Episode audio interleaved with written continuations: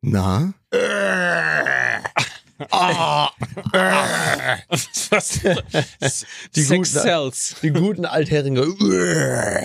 Ich bin im Grunde genommen so ein bisschen das Äquivalent zu Donna Summer bei I Feel Love im Studio von Giorgio Moroder, die so, die so Sexgeräusche und Stöhnen gemacht hat. Und das machen wir. Wir sind quasi der 2024er Remix von I Feel Love von Giorgio Moroder und Donna Summer, nur halt mit Altherrengeräuschen. My name is Giorgio Moroder, but everybody calls me Giorgio. Giorgio. Ja. und wir sind aber die beiden, wir sind Giorgio Marode, ne? Giorgio Marode und äh, Wir haben auch nur noch marode Mikrofons. ja sicher, ne? Ah. Wir sind, wir sind, wir sind das Duo Giorgio Marode und Donna Knispel mit unserem, mit unserem Track. Äh, äh, was weiß ich? Ich glaube, ich habe die Hüfte kaputt. Was ich unbedingt wissen will, Ja. Mickey, weil du sitzt ihm gegenüber. Wie geht es Mike? Was würdest du sagen? Er war ja, er ist ja für uns durch die Hölle gegangen. Er ist ja nach Hoffenheim gefahren. Mm. Ja, aber warum eigentlich? Die haben doch in Dortmund gespielt. Mike, das hätten wir dir doch sagen müssen. Mike, wie sehr kann einer sich vertun? Ja, du warst in, du warst in Sinsheim, in der Region. Toll. Das, was Dietmar Hopp mit seinen Händen aufgebaut hat. Der hat da Schwimmbäder gebaut, Kinderspielplätze. ich will das nicht mehr hören. Ewig das Gemänger über Dietmar Hopp, der mit 10 wie eine Vereine hochbringt. Der hat Schwimmbäder gebaut, Kinderspielplätze. Das ist der Mann, dem haben wir alles zu verdanken in der Region. Und da will ich das Gemänger nicht hören. Kaiserslautern, Kücher, Traditionsverein, guck mal, wo die stehen. Da hab ich noch damals mit Bitterhut, hab ich noch die Ecken geschossen, hab ich direkt reingemacht. Mir hätte, mir wäre froh gewesen, wenn wir den überhaupt gehabt hätten in Kaiserslautern. Entschuldigung bitte. Oder in Mannheim. Oder in, Ma- ja, das ist ist sowieso die Trottel des Jahrhunderts. Dass sie da, aber gut, anderes ja, Thema. Ja, nein, aber um äh, ganz kurz die Geschichte äh, quasi wahrheitsgemäß zu beantworten. Ja. Ich war ähm, für eine Folge Mike mit AI in Hoffenheim, Ja. weil dieser Verein ja äh, gegründet worden ist, gerade schon, wie du gesagt hast, von, oder sagen wir mal, gefördert worden ist von Dietmar Hopp. Ja, gegründet ja nicht. Ja, Die Der sind ja wiederum, Seit 1899. Da hat ja nicht nur Kalle Rummenigge sich gefragt, wo waren Da war die die Dietmar Hopp 100 Jahre? sechs. Da So. Der wiederum ja Gründer, und daher kommt das Wort Gründen, Ja. äh, Gründer von SAP gewesen ist. Das heißt, das Thema Daten, Ja. Computer, Analyse und all die Dinge waren schon Ja. quasi in, in der DNA dieses Vereins mit drin. Und ich habe mir ganz einfach mal das äh, Research Lab der TSG Hoffenheim angeguckt. Ja. Äh, eine gemeinnützige Forschungseinheit, ähm, wo mittels KI, mittels Daten, mittels Diagnostik und so weiter und so fort Fußballer ausgebildet werden, Fußballerinnen und Fußballer. Ja. Äh, Ach so, super okay. spannend. Ja. Ähm, und da habe ich mit Jan Spielmann gesprochen, das ist der Geschäftsführer von diesem. Spielmann. Ist ja Der- lustig. Ja, da ist das, der Name Programm. Das sind oder? ja heilige Hallen dort in Hoffenheim. Ich habe mal für eine Sendung, die ich früher moderiert habe, für EA Sports, bin ich dort mal hingefahren und durfte noch Ralf Rangnick treffen. Und man Ja. muss sich mal überlegen, wer da alles schon Trainer war. Ne? Ja, allerdings, Ralf ja. Rangnick, Julian Nagelsmann. Also wo wäre der deutsche Fußball ohne die TSG Hoffenheim? Absolut. Und auch große Trainerlegenden wie Marco Pezzaiuoli, ne? So. Und Markus Giesdoll. Und Markus Gistol, gut, der war überall. Und das Marco, und Marco Kurz. Oh Gott, ja. Ja, also Siehste. und Marco aber die sind so digital, die sind Ja. so digital zwischen äh, zwischen KI und SAP, die haben zwischenzeitlich überlegt, sich Simsheim zu nennen. und alle Spieler hätten so ein Dreieck über dem Kopf gehabt, wie es ihnen geht. Willkommen in Simsheim. Unser Stürmer ist heute traurig in der Wohnküche. Ja, also jetzt mal ernsthaft, ihr macht euch ja immer so schön Nein. lustig über, über Mike mit Nein, das AI ist und schon- das Thema. ja. Ähm, hört euch die Folge mal an, weil das ist wirklich super spannend, mal aus dem Herzen eines Fußballvereins mal zu hören, wie eben äh, das Thema Forschung und Daten und Entwicklung und ähnliches äh, dort ähm, Nein, das ist ja, auch, ist ja auch interessant. Ich wollte die Folge auch einfach mal anpreisen, weil ich von vielen Freunden, die schon sehr lange MML hören, die aber auch Mike mit AI hören, ein Feedback bekommen habe am Wochenende, wie gut diese Mike mit AI Folge geworden ist und wie informativ. Also das wollte ich einfach mal als Lob. Du bist Vielen das gar nicht mehr gewohnt, das wir auch Nee, einfach ich mal bin- sagen. Ja. ich bin völlig ich bin geschockt. der Mann hat quasi. sofort rote Pusteln im Gesicht, weil er gar nicht mehr gewohnt hat, eine Allergie auf Lob von uns. Mike, das, Ja, nein, Mann. das war deswegen, das war eine sehr, sehr gewinnbringende berufliche Reise. Lediglich über die Nebenkostenabrechnung, über die Spesenrechnung. mit den 43 Flaschen Barolo und den 47 Kümmerlingen. Da müssen wir, die kannst du nicht absetzen, Mike. Das sage ich dir jetzt gleich. Okay. Das sage ich dir jetzt gleich. Das Schokotörtchen, das ist in Ordnung. Das Wie lassen lange wir durchgehen. schon MML machen, dass er auch einfach eine Spesen, Spesenabrechnung gibt, wo einfach Jägerbomb drauf stand. Ja, ja. Zwölf Ja. Jägerbomb. Und dann noch diese und dann noch diese eine Position Bibliothekenbesuch für 3.875 Euro. Da müssen wir auch noch mal drüber reden. Mike. Da- Zwonki. Da ne? habe ich, da hab ich das neue Buch von Lukas Vogelsang gelesen. So, ja, okay, eben. sehr dass gut. es nur dort gibt. Digital. Genau. So ist es. So ist es. Ähm, ja, vielen Dank. Also äh, bin in der Tat so viel Lob gar nicht mehr gewohnt, aber ähm, es ist vielleicht für alle, die, äh, die auch wissen wollen äh, und gespoilert werden wollen, wer deutscher Meister wird und ähnliches. Ja. Auch, wir haben natürlich das Meisterschaftsbarometer in dieser Folge auch mit drin. Natürlich. Und ähm, wir nehmen den Kader von Bayern München auseinander und fragen Tuchel oder Kader. Katalot aber jetzt, ne, Ja, in dem Falle. Das ist richtig. Ja, So. die höchstwahrscheinlich auch irgendwann nochmal Bayern-Trainer wird, bei, bei dem Der Karussell, Clown. das wir gerade haben. Ja. So, in diesem Sinne, äh, ich würde sagen, ähm, weil wir schon so fröhlich bei der Promotion dabei sind. Es ist Frühling, der steht vor der Tür. Ja. So, und da kann sich jetzt nun wirklich niemand mehr rausreden und sagen, ah, das ist Winter und da geht man nicht vor die Tür oder so. Es ist jetzt fast äh, der März vor der Tür. Möchtest du eigentlich kurz vorher noch einen Werbetrenner hören? Ja, ist vielleicht keine schlechte Idee. Okay, dann machen wir das.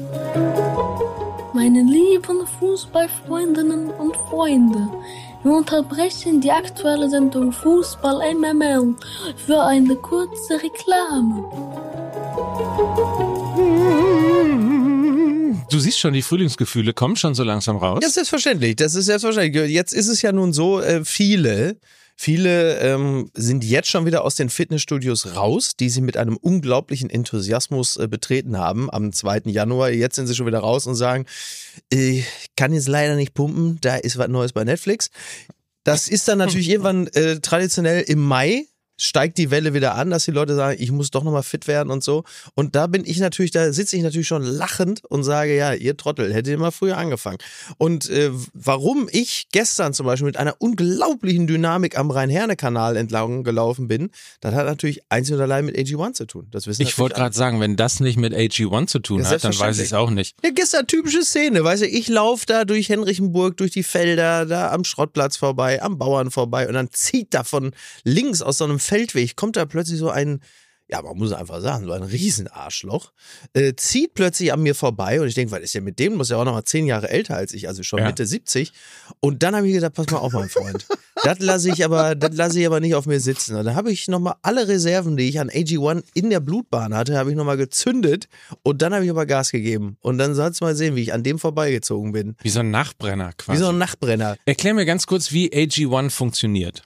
Mein lieber Mike, das erkläre ich dir natürlich wahnsinnig gern. Das ist ja nun wirklich sehr, sehr einfach. Ne? Ich habe ja zu Hause in meinem Schränkchen habe ich dieses, äh, dieses Behältnis und dann nehme ich einen Scoop, auf Deutsch, das ist ein Löffel, AG1, rein in kaltes Wasser, einmal durchrühren, dann hat man so einen, so einen grünen Shot Ja. und den haut man sich rein und äh, ja, dann ist man äh, für den Tag gerüstet. Man stärkt dadurch seine Abwehrkräfte, man ist fitter, man fühlt sich besser und äh, weil das ja für Männer auch nicht ganz unerheblich ist.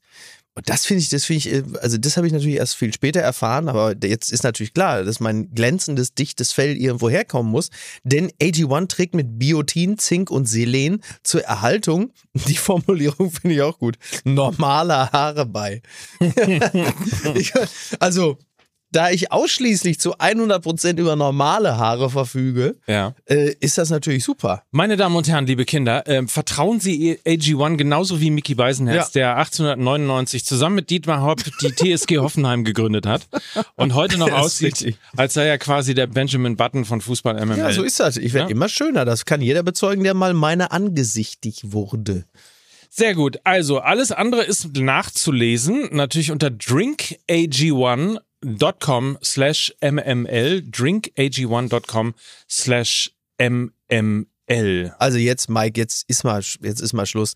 Du musst, glaube ich, noch mal eine Kelle äh, AG1 nachlegen, denn das unterstützt ja nicht nur den Stoffwechsel und Energie, sondern der mentale Fokus wird durch AG1 gefördert. Und das, das können Sie, da können Sie mal sehen, meine Damen und Herren, wo der Unterschied ist. Mike macht das sehr, sehr nachlässig. Ja. Ich täglich und deswegen erinnere ich mich daran, dass es natürlich eine Sache gibt, die noch ganz wichtig ist, denn es gibt extra für die ZuhörerInnen auf drinkag1, one als, also als Zahl, als 1.com slash mml da erhaltet ihr bei Abschluss einer monatlichen Mitgliedschaft einen kostenlosen Jahresvorrat Vitamin D3 und K2 und fünf praktische AG1 Travel Packs im Wert von, aufgepasst, 41 Euro, nicht 40, nicht 39. 41 Euro für unterwegs, gratis dazu.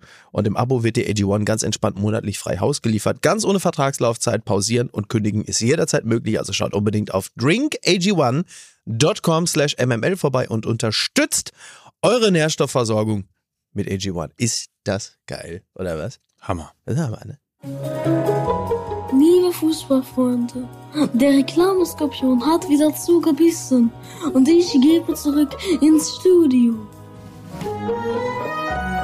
So. So, und dann sammeln wir uns mal kurz. Es ist ja wahnsinnig viel. Äh, Mickey hat gerade eben schon gesagt, es ist die MMLigste Folge von Fußball MML gewesen, die letzte Ja, aller Zeiten. aller Zeiten. Das Also MMLigste aller Zeiten. Genau, also es war nicht wie üblich, dass kurz nach Beendigung der Aufnahme irgendetwas Gravierendes passiert ist, direkt. Stattdessen hat die gesamte Woche dann geliefert. Also mit Zeitverzug, so dass wir uns nicht ärgern mussten, weil es ist mit Zeitverzug dann irgendwas passiert, wo man sagen muss, ja gut, also so lange hätten wir jetzt auch nicht warten können mit der Aufnahme. Aber danach war einfach, ist einfach im, im Fußball einfach alles passiert. Alles. Das ist insofern ganz witzig, als äh, Kollege Zeigler äh, und Köster, die haben, glaube ich, äh, zwei Folgen aufgenommen, die sie immer wieder in die Tonne kloppen konnten, weil danach etwas so Gravierendes passiert ist im Fußball, dass sie gesagt haben, jetzt können wir uns wieder hinsetzen. Also Zeigler hat dann beim dritten Mal, glaube ich, morgens um sechs da irgendwo gesagt, er war komplett fertig. Also ist anderen auch passiert. Und wir konnten der Woche dabei zuschauen, wie sie sich langsam mit Themen füllte und wir sind heute hier geko- hierher gekommen, um zu ernten, würde ich Ja, mal sagen. äh, würde ich auch mal sagen. Nie war es wertvoller, ein Daily zu haben. ja, allerdings. Ja. Ich konnte da immer entspannt sitzen und sagen, Lena und Mike werden das schon Ja, handeln. richtig. Ja, das Ja. stimmt. Aber man muss dann nochmal sagen, ich bin heute, äh, ich war schon unterwegs heute Morgen und auf dem Rückweg nach Hause habe ich noch gedacht, eigentlich müsste man ja die Sendung anfangen mit, was alles seitdem passiert ist. Ne? Und es ist einfach Genau. unfassbar, wenn du überlegst, Andi Brehme ist gestorben. Andi Breme. Toni Kroos ist zurück in der Nationalmannschaft. Ja, Thomas Tuchel ist ab Sommer nicht mehr Trainer bei den Bayern. sagt man. Steffen Baumgart ist Trainer beim HSV und es hörte ja gar nicht mehr auf. Es ist komplett verrückt. Und wir werden versuchen, das alles natürlich im kompletten Chaos zu kommenden Selbstverständlich. 50 Da kann man sich ja wohl auf uns Selbstverständlich. verlassen. Also kurz Deswegen- zum, zum Foto, kurz zum Foto von Steffen Baumgart, das war natürlich fantastisch. Ah. Mein, mein erster Kommentar war natürlich, weil es so gleichzeitig äh, ablief, sie haben den Typen gefasst, der Andi Breme getötet hat. Ne? Selbstverständlich so sah das Foto aus. Und ähm, ja, und auf dieser Flughöhe intellektuell wollen wir auch bleiben. Genau, und deswegen schneiden Sie sich an, meine Damen und Herren, liebe Kinder. Musik bitte.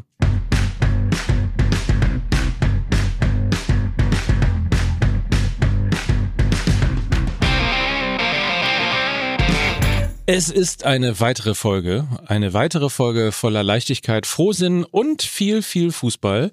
Fußball MML heißen wir und äh, MML steht unter anderem für Mickey Beißenherz. Ich grüße ganz herzlich. Guten Tag. Und wir haben ja heute schon mit Lob angefangen für Mike Nöcker, deswegen habe ich zwei Vorstellungen mitgebracht. Hm. Die erste ist die herzliche, die private, die ihr jetzt auch hören könnt, liebe Hörer. Denn wäre mein Herz die Berlinale, würde er den goldenen Bären gewinnen.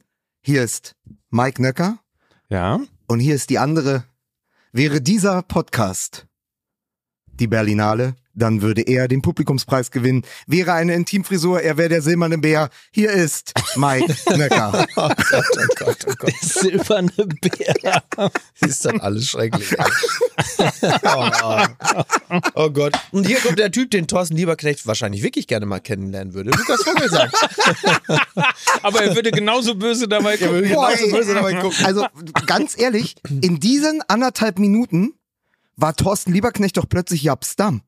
Ja, ja, Ich hatte selten so Angst vor, vor einem glatzköpfigen Mann vor einem Sky-Mikrofon. Ja, vor allem das Aber ganz war lustig. kurz vor Shining, fandet ihr Ja, nicht? weil, weil Lieberknecht, Lieberknecht sieht ja sonst eigentlich immer aus wie Dobby der Hauself von Harry Potter, aber Ja. da war er an der Stelle, sah er halt wirklich aus wie so ein, wie so ein Goon in so äh, Hollywood-Filmen. Meister hat Thorsten einen Socken gegeben. Aber man kann es ja frei. auch, man kann es ja auch verstehen. ähm, völlig absurde Situation. Darmstadt. Guck mal, da kann man mal sehen, da kann man übrigens mal sehen, wie brenzlig es mittlerweile im Regelwerk des deutschen Fußballs ist, dass wir geneigt sind, uns über Darmstadt zu unterhalten. Aber wir wollten ja auch mal vielleicht einfach nicht mit Bayern oder Dortmund anfangen. Tut ja auch mal gut. Also, jeder Mensch äh, mit ein bisschen fußballerischem Herz kann Thorsten Lieberknecht zu 100 Prozent verstehen. Da ist Darmstadt nach, glaube 15 sieglosen Spielen oder so endlich mal drauf und dran gegen Bremen zu gewinnen.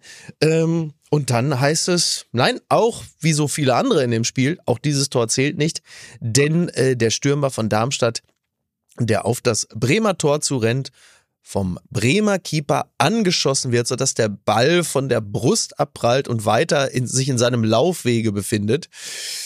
Äh, der, äh, dieser Treffer wird aberkannt, weil beim Anschießen aus einem Meter prallt der Ball nicht nur an die Brust, sondern auch an die Hand, die an die Brust angelegt war. Hat also auch durch diesen Schuss überhaupt nicht, also der, die Hand hat die Flugbahn des Balles in keinster Weise verändert, sondern es ließ sich auch nicht vermeiden, dass, dass die Hand da irgendwie am Ball ist.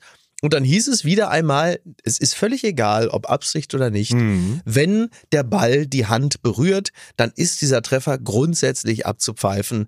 Und äh, da hat äh, Thorsten Lieberknecht äh, gekotzt vor Wut.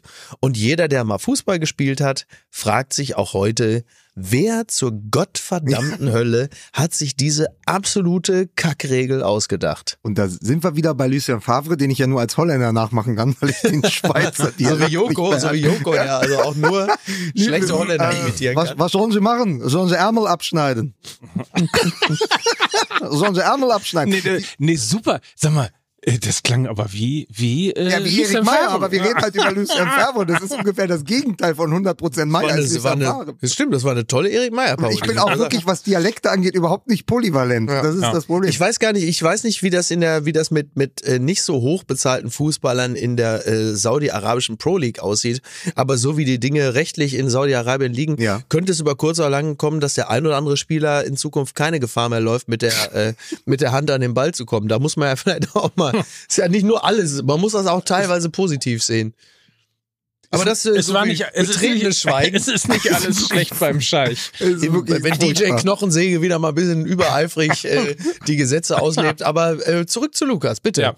Von Saudi Also ich sage einfach nur, dass Lucien Favre das ja schon irgendwie vor Jahren sie, gesagt hat. Wie, wie Lucian Favre schon sagt, was sollen sie machen? Sollen sie die Arme, Ärmel abschneiden?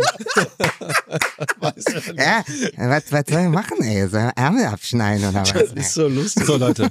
Ja. Also, das, das ja.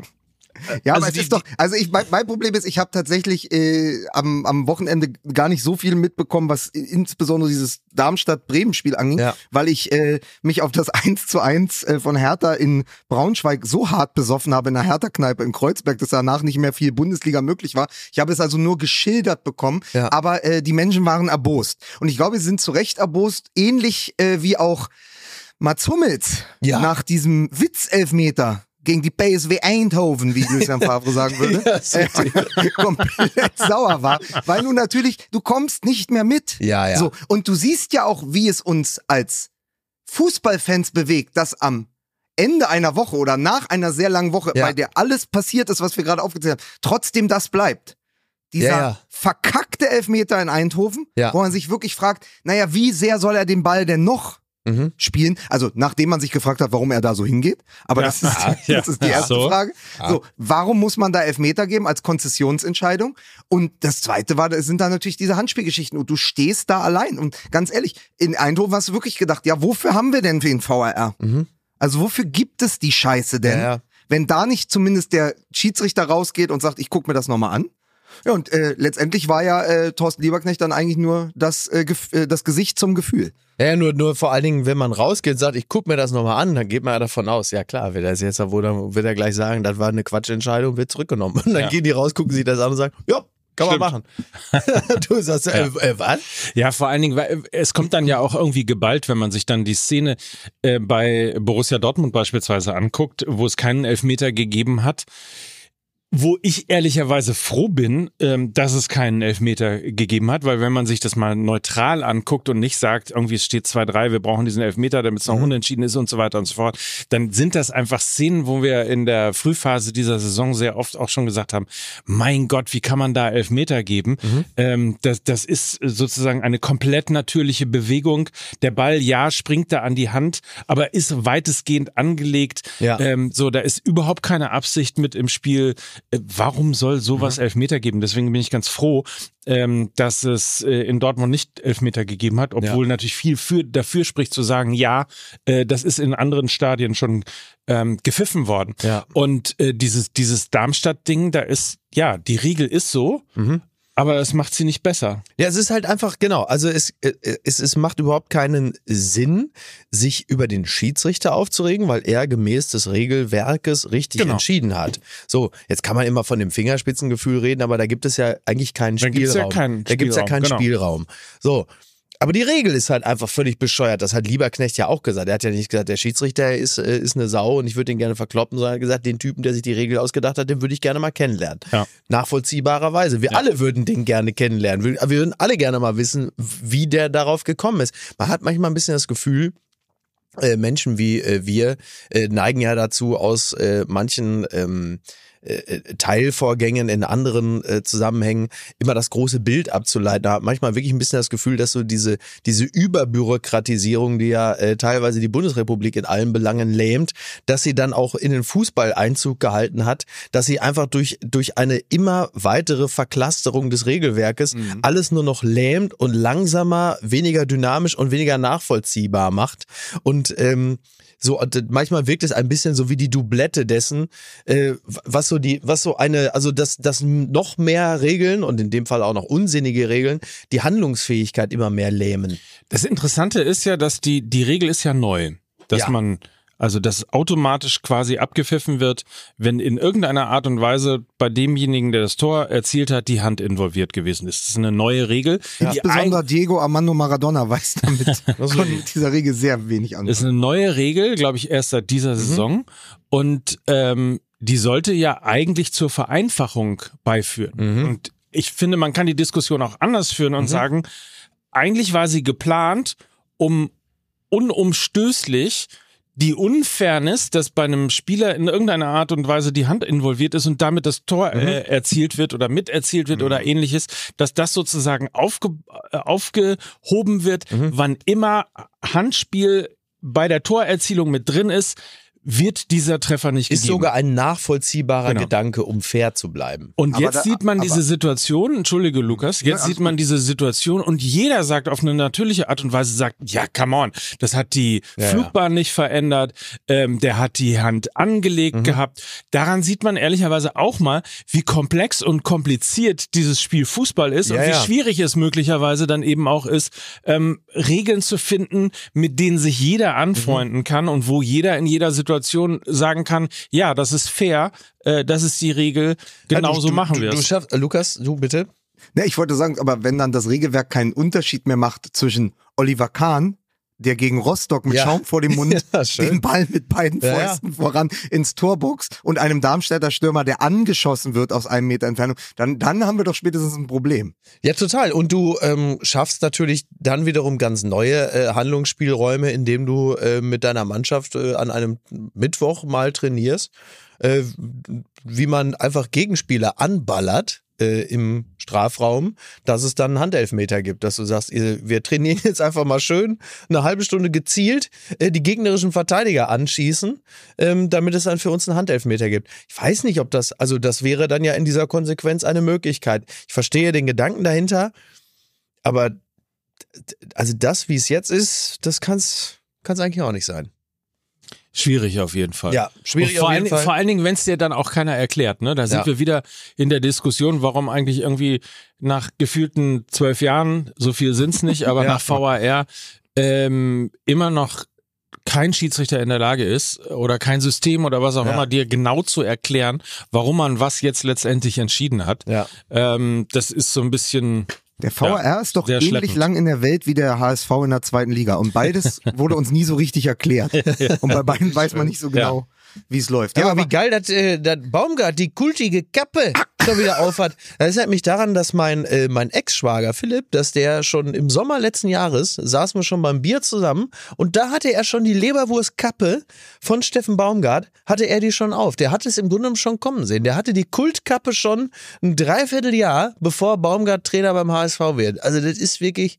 Und was eigentlich mit Helmpeter? Entschuldige bitte. Ich bin Helmpeter, aber ich sage jetzt mal, wo der Steffen Baumgart, wo der jetzt Trainer beim HSV ist. Ich mache jetzt statt Helm, bin ich jetzt auch Kappenpeter. Du, ich habe jetzt voll auf den Baumgart-Kurs. Aber der hat doch jetzt wahrscheinlich, in der Konsequent ist es für Helmpeter die erste modische Veränderung seit 40 Jahren. Der hat ja jetzt wahrscheinlich auf dem Helm oben drauf, der hat aber, nee, der hat den Helm auf, der dem Kappe. Helm die Kappe. Aber umgekehrt, der hat, oder er trägt die Kappe, Ja. dann den Helm und da oben dann die Leberwurst, oben auf dem Helm drauf noch die Leberwurstkappe vom Baumgart. Aber können wir doch mal ganz kurz über das bitte. Antrittsinterview von Steffen Baumgart beim HSV sprechen? Ja, bitte. Er sagte ja, man, er hat ja wieder ein, ein Sense, also ein Bon mot rausgehauen, ja? Bom, bom. Als Steffen Baumgart, der, der Kulttrainer, ja? Sicher. Der Schäferhundmann. Ich hoffe, es war kultig. Geht da hin und sagt, naja, äh, den, den Verein, wenn man sich einmal ausgesucht hat, ne, dann bleibt man ein Leben lang bei diesem Verein. Und den, äh, da wechselt man die Frau öfter als den Verein. So. Ja? Mhm. Der, der, und Rosenmontag ist ja schon vorbei. wir Ja. schön mal nochmal in die Bütte gestellt äh, in, in Hamburg. Und ich dachte so, boah, jetzt, jetzt wird's wieder kultig. Äh, und vor allen Dingen dachte ich, das ist jetzt so wie, wenn wir immer aus Spaß gesagt haben, die haben ja früher schon in der Bettwäsche von Guangzhou United äh, Richtig, geschlafen. richtig, genau. Aber der scheint ja tatsächlich, der scheint ja tatsächlich von Geburt an oder zumindest von Kindesbeinen an HSV-Fan gewesen zu sein. Oder ist er? Das habe ich nicht gewusst. Nee, das wusste ich auch Das nicht. kam überraschend. Ja. Der Ja. Arme. Ja. Sag mal. Sag mal. Äh, Nein, Scherz beiseite. Da haben sie doch, damals haben sie übrigens, als es dann äh, im Kreissaal schon irgendwie, Herr Doktor, was ist Junge oder Mädchen? Es ist ein Kulttrainer. die haben ihn so hochgehoben, haben sie den angeguckt und der hatte damals auch schon so eine kleine Kappe auf. Ja, mit einer Das fand ich- 72. Der ist schon mit dieser Kappe aus dem Geburtskanal geschossen Ja. und dann ist es ein junges Mädchen, es ist ein Kulttrainer und dann waren sie alle völlig begeistert. Ja. Ja. ja, so war das. Das ist Frau Baumgart, Frau es ist ein Baumgart, das ist ein Kulttrainer. Bei der Gender Reveal Party, da war da, dann, da war es nicht blau, da war es nicht rosa, das war dann so, ja, was Wenn ist das in- dann so? Wenn man Beige. im Januar 72 Jawohl. auf die Welt kommt in der DDR, in Rostock, Ja, im Norden, ja, ja, ja, was vielen Rostockern ja sehr wichtig ist, was ich auch verstehe, es ist eben nicht Ostdeutschland, es ist Norddeutschland. Absolut. Da Hat man ja auch, also Rostock war jetzt damals, glaube ich, nicht so eine große Nummer. ja. Äh, dann kannst du, glaube ich, noch überlegen, wirst du Lübeck-Fan oder so. Also ich glaube, Mhm. durch, allein durch die räumliche Nähe erklärt sich ja dann so eine Liebe zum HSV dann doch, ne? Ja. Oben im Norden. Du bist Ja, bei klar. den großen Erfolgen, also überleg mal, Magath, Manny Kals, Ja, voll drin. etc. bist 77 du halt, schon bist Meister du halt 12, geworden. ne? 13, 14. Ja, Die werden Europapokalsieger, das nimmst du natürlich mit. ja klar. So naja, die hatten ja ihre, die hatten ja ihre große, also wenn ich weiß, mein Bruder ist Jahrgang 71, der ist Die Hard Gladbach-Fan Ja. und der ist so sozialisiert worden, also in den Jahren, als die dreimal hintereinander, kann man sich heute natürlich überhaupt nicht mehr vorstellen, dass auch Gladbach mal dreimal hintereinander Meister wurde, aber als mein Bruder sechs Jahre alt war, 1977, das war nicht nur für ihn wunderschön, weil ich in dem Jahr dann geboren wurde und dadurch seine Kindheit irgendwie auch endete, Abrupt. aber es war abrupt endete, sondern ähm, weil da natürlich Gladbach zu der Zeit auch höchst erfolgreich war, klar, und das kriegst du dann natürlich schon mit und bei Baumgart wird es in gewisser Hinsicht auch so gewesen sein, weil äh, ich gehe davon aus, dass auch im, im, im Nordosten sehr viele Menschen damals vom HSV gesprochen haben werden. Ja, ja, klar, auf jeden Fall. Und das war ja dann auch, gut, Bremen hättest du dann noch gehabt, aber Ja. rein geografisch war es ja quasi der nächste Genau. Verein Ja. und noch dazu halt einer, äh, der dann eben Es ist, fällt, mir bei der es fällt mir bei der Gelegenheit an, wie rasend dumm wir Anfang der 2000er waren, als ich noch beim Radio gearbeitet habe, beim natürlich Privatradio. Und wir haben dann halt einfach damals, wenn wir so ein, zwei Gags hatten, die im Osten angesiedelt waren, aber in Mecklenburg-Vorpommern, haben wir die natürlich mit sächsischem Dialekt gesprochen. Sowas von absolut ignorant und Ja. scheiße. Ja. Unfassbar, ey. Ja. Ja. Deswegen hassen sie uns heute noch. zu Recht aber auch. Fantastisch ist, vor einigen Jahren hat äh, Steffen Baumgart ein Interview in der SZ gegeben über die DDR. Und Und ich habe nochmal nachgeschaut, wenn man die DDR dort durch den HSV ersetzt, ergibt das äh, Interview tatsächlich fast genauso viel Sinn. Schön. Ich habe gerne beim HSV gearbeitet. Ich bin sehr behütet aufgewachsen. Ich hatte alles, was ich brauche. Ich habe mich nie eingesperrt gefühlt. Natürlich hat man vieles über den HSV erst im Nachhinein erfahren. Damals war ich dafür zu jung. Aber was mir beim HSV widerfahren ist, war alles positiv. Auch wir sind mit Dingen kritisch umgegangen. Ist doch fantastisch, oder? Funktioniert genauso. Eins zu eins. Ja, Ja. nur, nur mit dem mit dem großen Unterschied, äh, dass es äh, dann doch vielen einfacher gefallen ist, den HSV zu verlassen. Das muss man schon auch dazu sagen. ja. Aber, aber sag mal so, und, und dass natürlich die dubiosen Investoren äh, aus der DDR mehr rausgeholt haben, als, äh, als reingesteckt haben. Das muss Ja. man auch dazu sagen. Das ist äh, um, umgekehrt. auch beim, ist jetzt der reichste Deutsche. Und ich sag mal, das hat auch mit dem HSV und seinem Engagement zu tun. Der Kühne, der reichste Deutsche, unser Kühne. Wir sind wieder wer, Nummer eins in Deutschland, das sind wir. Lange nicht Helmpeter gehabt, ne? Und Das ist richtig. Sagen, Ja, das ist wirklich Schade, auch war eine schöne Zeit. Ich muss dir auch ehrlich sagen, ich hätte es nicht gebraucht. ja, ich weiß. So, Ja, aber aber ich probiere mal, ich probiere mal jetzt hier irgendwie, jetzt haben wir jetzt sind wir schon so weit abgebogen, aber immerhin haben wir Baumgart schon, aber ich probiere jetzt Ja. hier nochmal uns irgendwie aufs Gleis zu bringen Ja, bitte. und habe deshalb ein wunderbares Fragment deutscher Gegenwartspoesie mitgebracht. Oh. Matthäus Traumpass Völler. Und was gibt er? Er gibt elf Meter. Ist das wieder Er Lucia Favre? Ist das wieder Lucia Favre? Pass das auf. ist Rugenbauer mit einem osteuropäischen Ja, pass. Akzent. Tja, an diesem Einschuss, meine Damen und Herren, kann der Weltmeistertitel für die deutsche Mannschaft hängen. Er kam mit links und kam mit rechts. Breme gegen den Elfmetertöter Golkotschea. Ja! Tor für Deutschland. 1 zu 0 durch Andreas Breme. Alles wie gehabt. Mit rechts. Flach ins linke Eck. Golkotschea wusste alles. Nur halten Genau. konnte er ihn. Golgothea wusste alles, aber halten, halten konnte er nicht. Ähm, ja, also übrigens interessant, ne, dass, dass die 85. Minute im Leben, im spielerischen, im Spielerleben des Andi Bremer eine entscheidende Rolle spielt. Denn sein äh, Schlenzer ins lange rechte Eck gegen Holland war ja auch in der 85. Minute. Ist das nicht absurd? Moment, einmal, war das eine Tor mit links und das andere war mit rechts? Oder Beide waren mit falsch- rechts. Beide, waren mit rechts. Ja, also Andi große Breme Geschichte- kam so Philipp Lahm-esk, also Ja, so ja, wie das- damals das- äh, Lahm gegen Costa Rica, kam Bremer natürlich auch über die linke Seite und Ja. dachte sich, weil er Andi Breme war, ach, weißt du was, jetzt mit links reinflanken, da sehe ich gerade keinen. Weißt du was, ich nehme einfach mal einen rechten. Denn mit dem rechten kann ich ja präziser spielen und mit dem flanke ich einfach, schlenze ich ins lange rechte Eck gegen Holland. Patsch. Ja. Hat funktioniert. Ja, sicherlich. Ja. Also sicherlich. er kann, er kann mit links äh, und kann mit Ja, rechts. aber da wie doch rechts. her.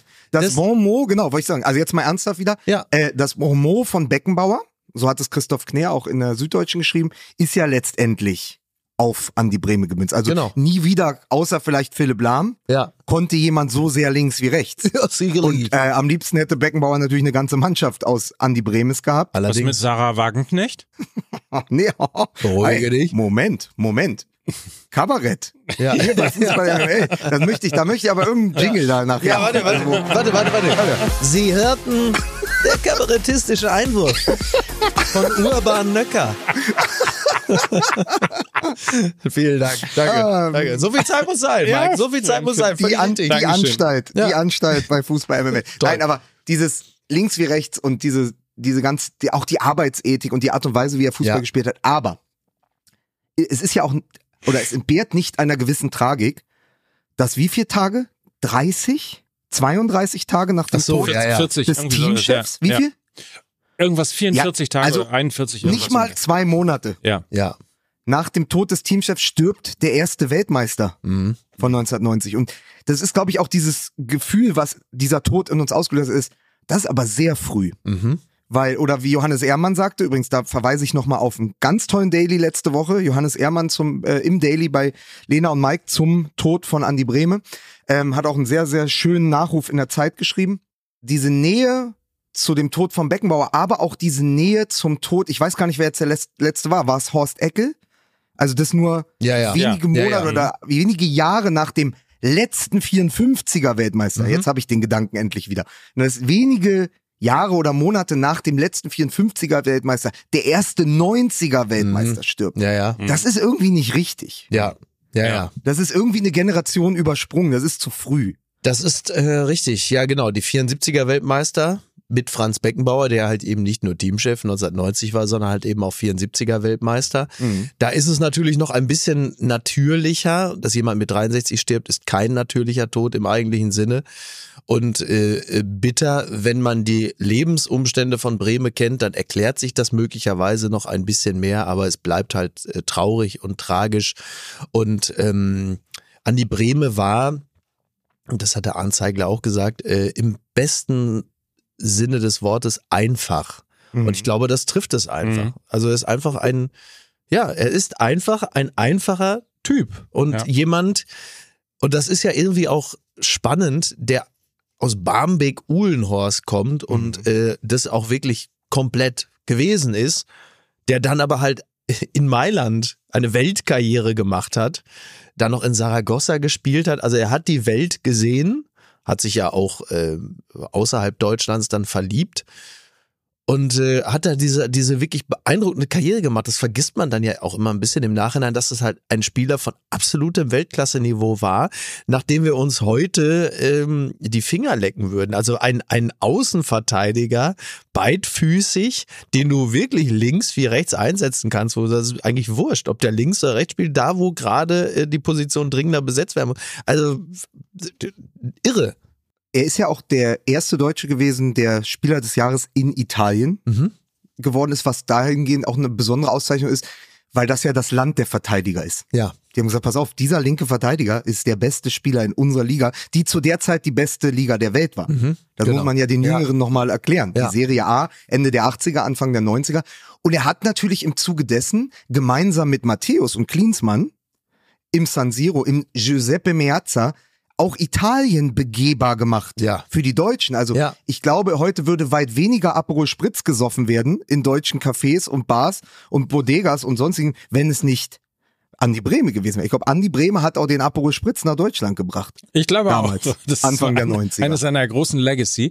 Ähm, was ich sagen wollte, ist, äh, beeindruckend waren ja die ganzen ergriffenen Momente, die man so gesehen hat, wo man teilweise auch nochmal über Andi Breme Dinge gelernt hat, die man gar nicht mehr Mhm. so drauf hatte. Also zum Beispiel, wir haben ein bisschen was gerade davon auch erzählt, das ist rechts, rechts wie links, Ja. dass es eigentlich quasi auf ihn gemünzt gewesen ist. Äh, beeindruckend fand ich die Schweigeminute in äh, Mailand. Ich weiß nicht, ob ihr es gesehen habt. Mhm. Ja, das ja. war fantastisch. Ja. Ähm, dem Moment jetzt auch nochmal beim Dopp-Spiel, beim Dibigo Dopp, so der Moment nochmal ähm, auch die Angefasstheit und Ergriffenheit von Lothar Matthäus, dessen langjähriger ähm, Zimmergenosse. Mhm. Er ja, sagt, es war nicht ist. nur ein, ein, Genau. ein Freund, sondern es war ein Es war Bruder. Familie, Ja, genau, Familie. Bruder. Genau. Bruder. Und dann habe ich, weil äh, eben Bamberg-Uhlenhorst gerade auch nochmal genannt wurde, ähm, habe ich bei Jürgen Klinsmann ein, ähm, ein, ein Post gesehen, der mich ehrlicherweise äh, tatsächlich auch ergriffen hat,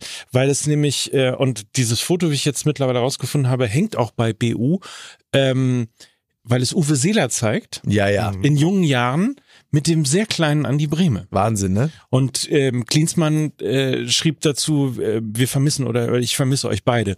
Ähm, und das war so irre und total ergreifend, weil plötzlich diese Fußballfigur, dieser ne, mit rechts ins linke Eck, Goikocea wusste alles und wir wussten immer irgendwie seit Kindestagen schon, dass das einer der WM-Torschützen äh, gewesen ist an die Breme. Aber so nach und nach wird er halt eben nicht nur der einfache Andi Breme, sondern er wird auch Mensch Andi Breme. Naja. Also ganz viele Sachen, die du normalerweise heute ja durch tausend Netflix-Dokumentationen alles schon irgendwie gesehen hast, wer wie aufgewachsen ist, Genau. wer welche Kinderfotos gehabt hat und so weiter und so fort. Das gab's ja von Andi Mhm. Breme überhaupt nicht. Und erst durch seinen Tod ist sozusagen so eine so eine so eine Dokumentation im Schnell im, im Schnelldurchgang. Ich fand das, ich äh, fand das, ich fand das wahnsinnig rührend. Ich habe das äh, gestern noch bei Zeiglers Wunderbare Welt des Fußballs gesehen. Gab es auch einen schönen kleinen Beitrag dazu. Und dann sah man unter anderem auch den Vater von Andy Breme, ein Typ, der aussieht wie Ed Harris. Und äh, also auch auch ein, wirklich ein einfacher, freundlicher Mann aus aus Hamburg, der aber auch im Stadion war 1990, als dann sein Sohn diesen äh, diesen Siegtreffer geschossen hat. Unter anderem den, er war nicht der einzige. Und wie, er, wie, wie gerührt der Vater auch war, als er dann, du sahst so einen leichten Glanz in den Augen, als er nochmal davon erzählte, wie sein Sohn und die, die Mama, die auch im Stadion war, sich weggedreht hatte, weil sie es einfach nicht sehen konnte. Und der Vater sagte, wieso, das ist doch das Schönste, das zu sehen, das zu erleben. Und ja, einfach toll. Also Ja. wirklich.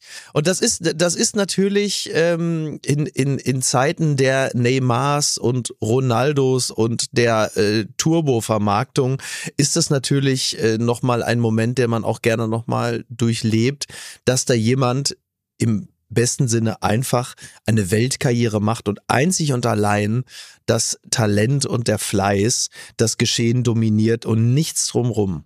Ist so ein bisschen so, geht's raus, spielst Fußball. Ja, wenn's, wenn's das kannst. Ja, sicherlich, das habe ich anderen, da habe ich das auch gesagt. Ich hab's bitter bereut, ja, sicherlich. Aber es ist trotzdem so, dass man das Gefühl hat, dass diesen Finaltorschützen, also die, die uns wirklich jeweils zum Weltmeister gemacht haben, so ein gewisser Fluch anhaftet. Morbus Rahn. Morbus ja, genau, Rahn. Morbus Rahn. Du hast, du hast Rahn, du hast Gerd Müller, der ja auch, also schon viel zu früh erkrankt ist. Mhm. Und dann natürlich, wo man sagt, naja, kann man bei Gerd Müller sagen, der ist zu früh gestorben. Für viele war das ja auch eine Erlösung Ja, ja. aus einem Leben im Nebel am Ende. Ja. Mhm. Aber äh, auch Gerd Müller hat ja die letzten 10, 15 Jahre nicht nicht mehr so verbracht, wie man es ihm gewünscht hätte. Mhm. Und bei Andi Brehme fand ich immer spannend, dass er bis auf wenige Ausflüge als Trainer ja auch die Öffentlichkeit komplett gemieden hat. Mhm. Also Andi Brehme, anders als seinen Weltmeisterschaftskollegen Icke Hessler, hast du halt nicht im Dschungel gesehen. Andi Bremer hat man halt nur noch einmal im Glückwunschvideo gesehen. Ja. Lieber Alfred, alles Gute. Aber selbst das war irgendwie auch sympathisch. Er hat es ja auch gut gelöst. Es war halt ein, es war halt ein nationaler Lacher, aber es war auch irgendwie witzig. Also ist klar, es ist natürlich, es wohnt dem immer eine gewisse Tragik inne, weil du bist halt Weltmeister 90 und verdienst dir ein bisschen was dazu, indem du halt irgendwelche Glückwunschvideos aufnimmst für äh, irgendwelche Alfreds dieser Welt und dann kommt ja. halt deine nackte Frau aus dem, aus dem Kleiderschrank. Aber es ist doch auch menschlich. Es ist ja nicht schlimm. Es ist ja nichts Verwerfliches. Es ist auch nicht Ja. so, dass er wie irgendwelche anderen Ultra-Arschlöcher nach Saudi-Arabien gegangen ist und da in einem Diktatorenregime sein Geld verdient. Also er hat einfach ein paar Euro dazu verdient, immer Glückwunschvideos. Und dann kommt halt die nackte Frau aus dem Schrank. Auch das ist irgendwie äh, sehr menschlich und nicht unsympathisch. Für mich bleibt natürlich für immer der Satz äh, von Henning Susebach aus dem Zeitdossier Wir waren Helden von 2010, wo er Andi Brehme am Anfang begleitet bei einem Paulaner Traditionself-Turnier irgendwo auf einem Acker in der äh, in der westdeutschen Provinz und er wird von einem immer wieder vor einem jungen türkischen Stürmer ausgedribbelt und ähm, Susebach beschreibt ihn als eine Art Pinguin, der mit Trippelschritten versucht dem Schicksal zu entgehen und dann äh, fällt ja dieser Satz in diesem Text äh, Andi Brehme versucht seit 20 Jahren dieses 1 zu 0 über die Zeit Ah, zu fantastisch. Das, der, der Satz war es, und das der mir ist nicht vielleicht mehr einer der einfallen wollte. größten Ja, ja, sensationell. Sätze im, im Sportjournalismus jemals. Ja. Und ähm, ja, und da, da, das kam mir gleich wieder. Ja, also ja. dieses natürlich 20 Jahre danach, jetzt ist es 35 Jahre danach. Mhm. Die Zeit ist dann eben auch vergangen. Und natürlich, was noch hinzukommt, ist, dass Andi Bremer auch aus einer Generation kam der einfacheren Spieler. Mhm. Also auch ein Augenthaler, zwei, drei andere, die natürlich irgendwann wieder aufgetaucht sind im Fußball. Man erinnere sich nur an diese wahnsinnige Pressekonferenz in Wolfsburg war Die das. ne? 35 Augenthaler. Sekunden von Wolfsburg. Ja, äh, in Wolfsburg. Aber am Ende wurden die 90er so als Typen, auch was die Vermarktungsfähigkeit angeht, natürlich links und rechts von den 96er Europameistern überholt, die ja jetzt jahrelang die Geschicke des deutschen Fußballs bestimmt haben. Klinsmann, Mhm. Bierhoff, natürlich war Klinsmann 90 schon dabei, aber trotzdem, diese 96er Etikett hat immer heller gestrahlt. Warte mal, was, die was, etwas, was, was, was, wer, hast du gesagt, Klinsmann? Nein, Klinsmann war 90 schon Kli- dabei. Ja. Ich war, war Ja, ja. gedanklich gerade bei, ich hing beim so, Bierhoff-Fest. Nein. um Gottes Ordnung zu bringen. Aber für mich ist die 96er Generation ist immer Sammer, Bierhoff, Hm. Ja, ja, Klinsmann, Eils. Und die haben ja, oder auch Kunz, Mhm. ja.